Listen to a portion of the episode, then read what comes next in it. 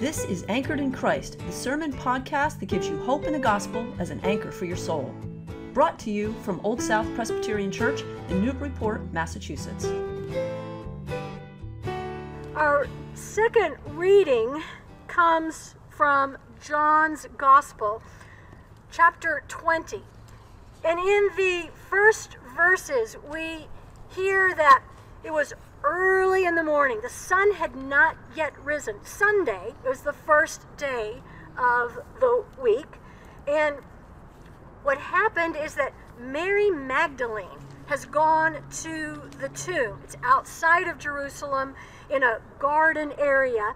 From the other Gospels, we know that she's been with other women who carried spices. They wanted to have the soldiers roll back the stone so that they could anoint Jesus and be with the body one last time. They arrive, and the stone has been rolled away. The tomb is empty. Apparently, it is Mary Magdalene who is sent back to Jerusalem to share the alarming news with the disciples. She finds Peter and John and she shares, They have taken away the Lord. We don't know where he is. Peter and John race to the tomb and seeing the grave clothes there with the, the napkin covering Jesus' head folded up, they leave and they go back to Jerusalem. So, picking up with John chapter 20, verse 11. But Mary stood weeping outside the tomb. As she wept, she bent over to look into the tomb, and she saw two angels in white sitting where the body of Jesus had been lying, one at the head and the other at the feet. They said to her, Woman, why are you weeping? She said to them, They have taken away my Lord, and I do not know where they have laid him. When she had said this, she turned around and saw Jesus standing there. But she did not know that it was Jesus. Jesus said to her, Woman, why are you weeping? Whom are you looking for? Supposing him to be the gardener, she said to him, Sir, if you have carried him away, tell me where you have laid him. I will take him away. Jesus said to her, Mary, or Mariam. She turned and said to him in Hebrew, Rabboni, which means my teacher. Jesus said to her, Do not hold on to me because I have not yet ascended to the Father. But go to my brothers and say to them, I am ascending to my Father and to your Father, to my God and to your God. Mary Magdalene went and announced to the disciples, I have seen the Lord. And she told them that he had said these things to her. Let us pray. Lord Jesus, we ask that the same word that Mary heard, that gave her hope and life, would be a fresh word from you today by your Holy Spirit, so that we may come alive and that we may have purpose. We pray it in your holy name. Amen.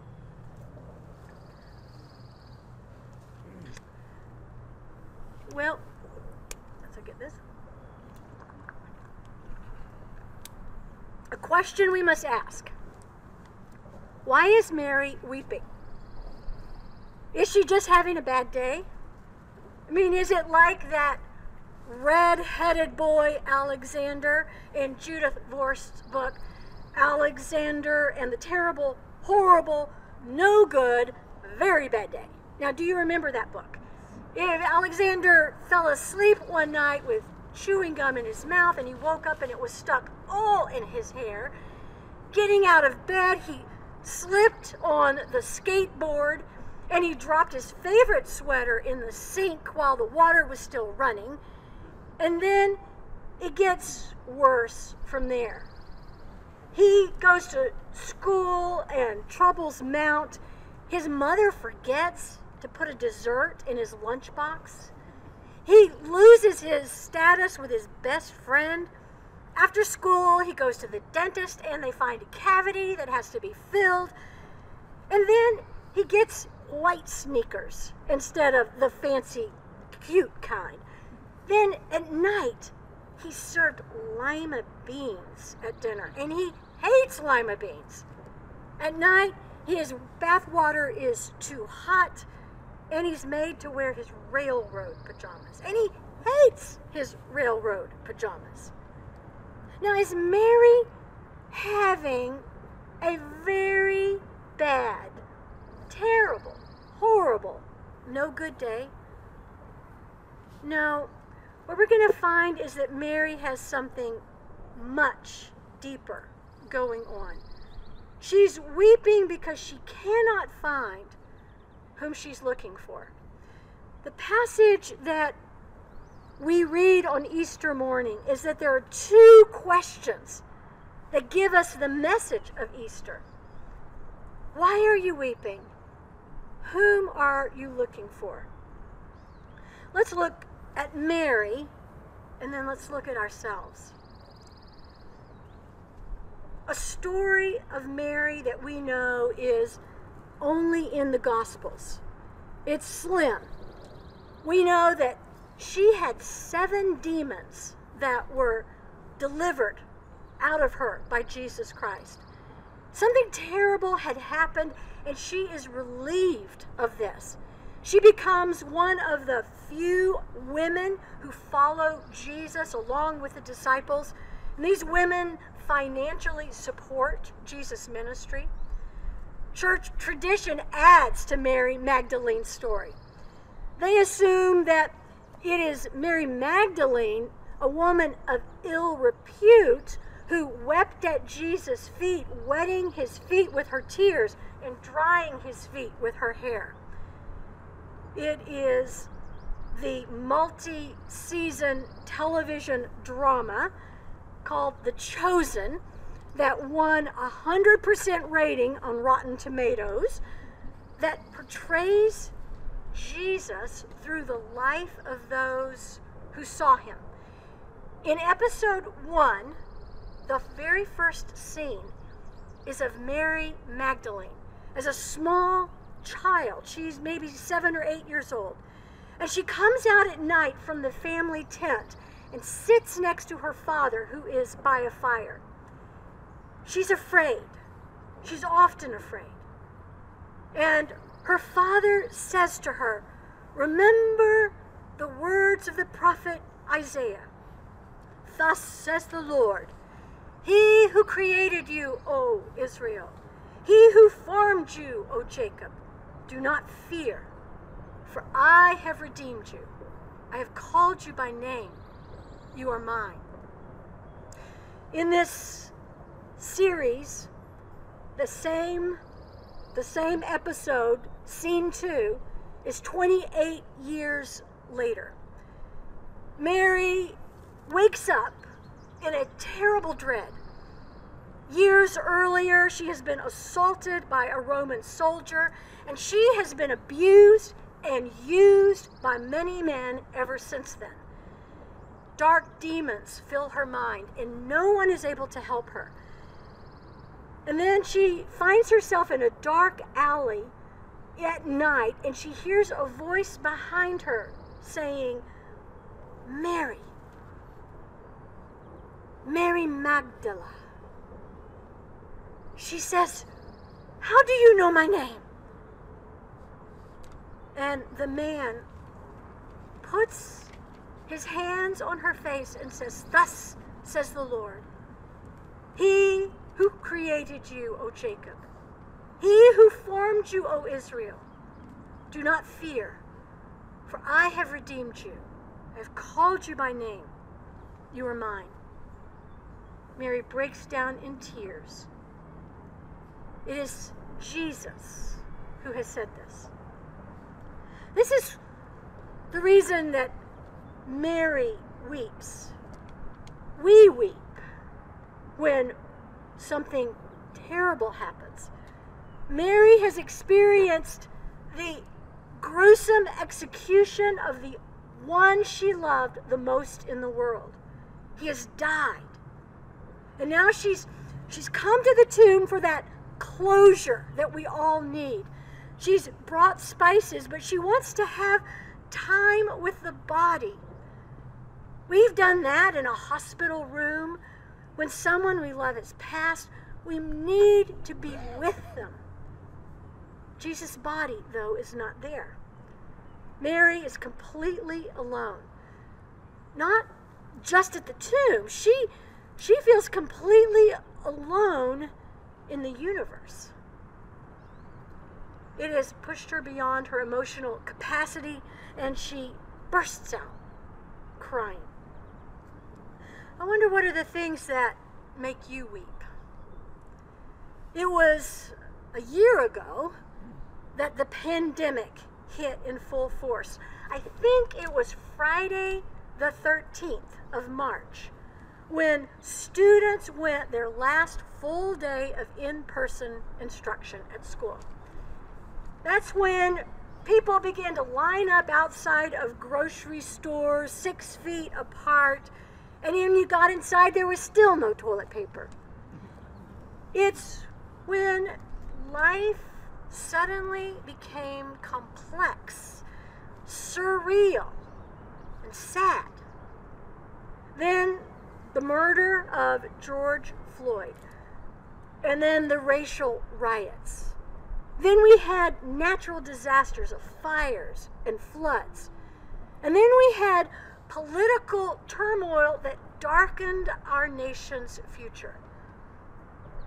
We have shared reasons to weep. But we have personal reasons as well. We have been cut off from those that we love, even at their time of death. Some suffer depression, and there are others who suffer life threatening illnesses. Children have veered off course or had struggles of their own, marital strife, growing threats of job loss and economic hardship. But the biggest reason, the biggest reason that we weep is when we lose hope. In that time between Jesus' crucifixion and this first Easter morning, Mary and the disciples and, and all that they believed in became past tense. When Jesus died, in a sense, they themselves died. It was over. Hope was gone. I don't know if there is a situation that you are in right now where it looks as hopeless as it did to Mary on that first Easter morning. When hope is lost, Jesus comes looking for us. Mary, she stoops down and looks in the tomb. And where the grave clothes mark where the body was, she sees two angelic figures. Woman, why are you crying? They ask her.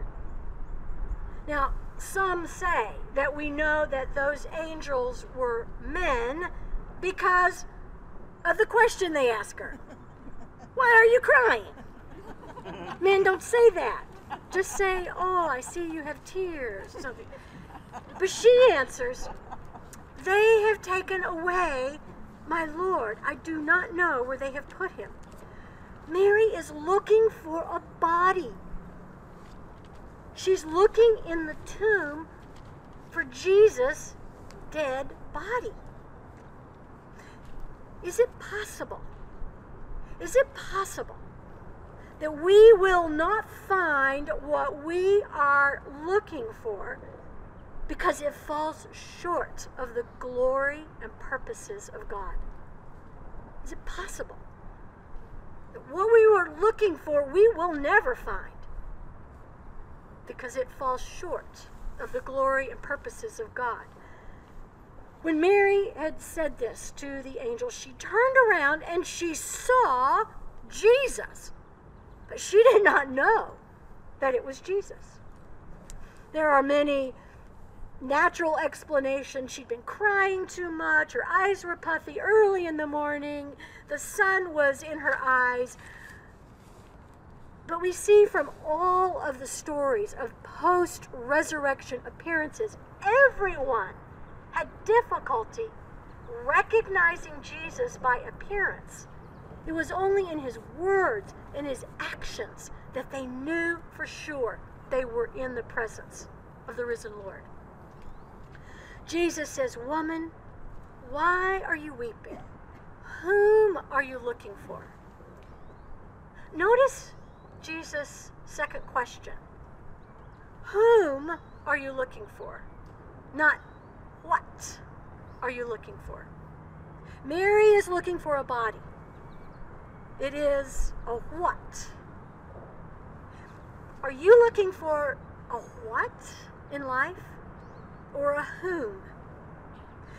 Thinking for the that he was the gardener, Mary said, Sir, if you've carried him away, tell me where you've put him. I will take him. Mary cannot see Jesus right in front of her. I don't know, but maybe something similar happens to us as well. Maybe maybe we're Mary this Easter morning, silently weeping and alone in our grief. But Jesus is looking for us. Jesus then calls by name, and we recognize his voice. Jesus said, Mary. And Mary must have turned back towards the tomb, and she turns and says, Rabboni, my teacher. That one word, Mary's name, spoken by the most significant person in her life, changed her whole life. Biblical scholar Dale Bruner, he writes, I imagine that the world shifted ever so slightly on its axis at that moment. And history, too, moved imperceptibly from BC to AD.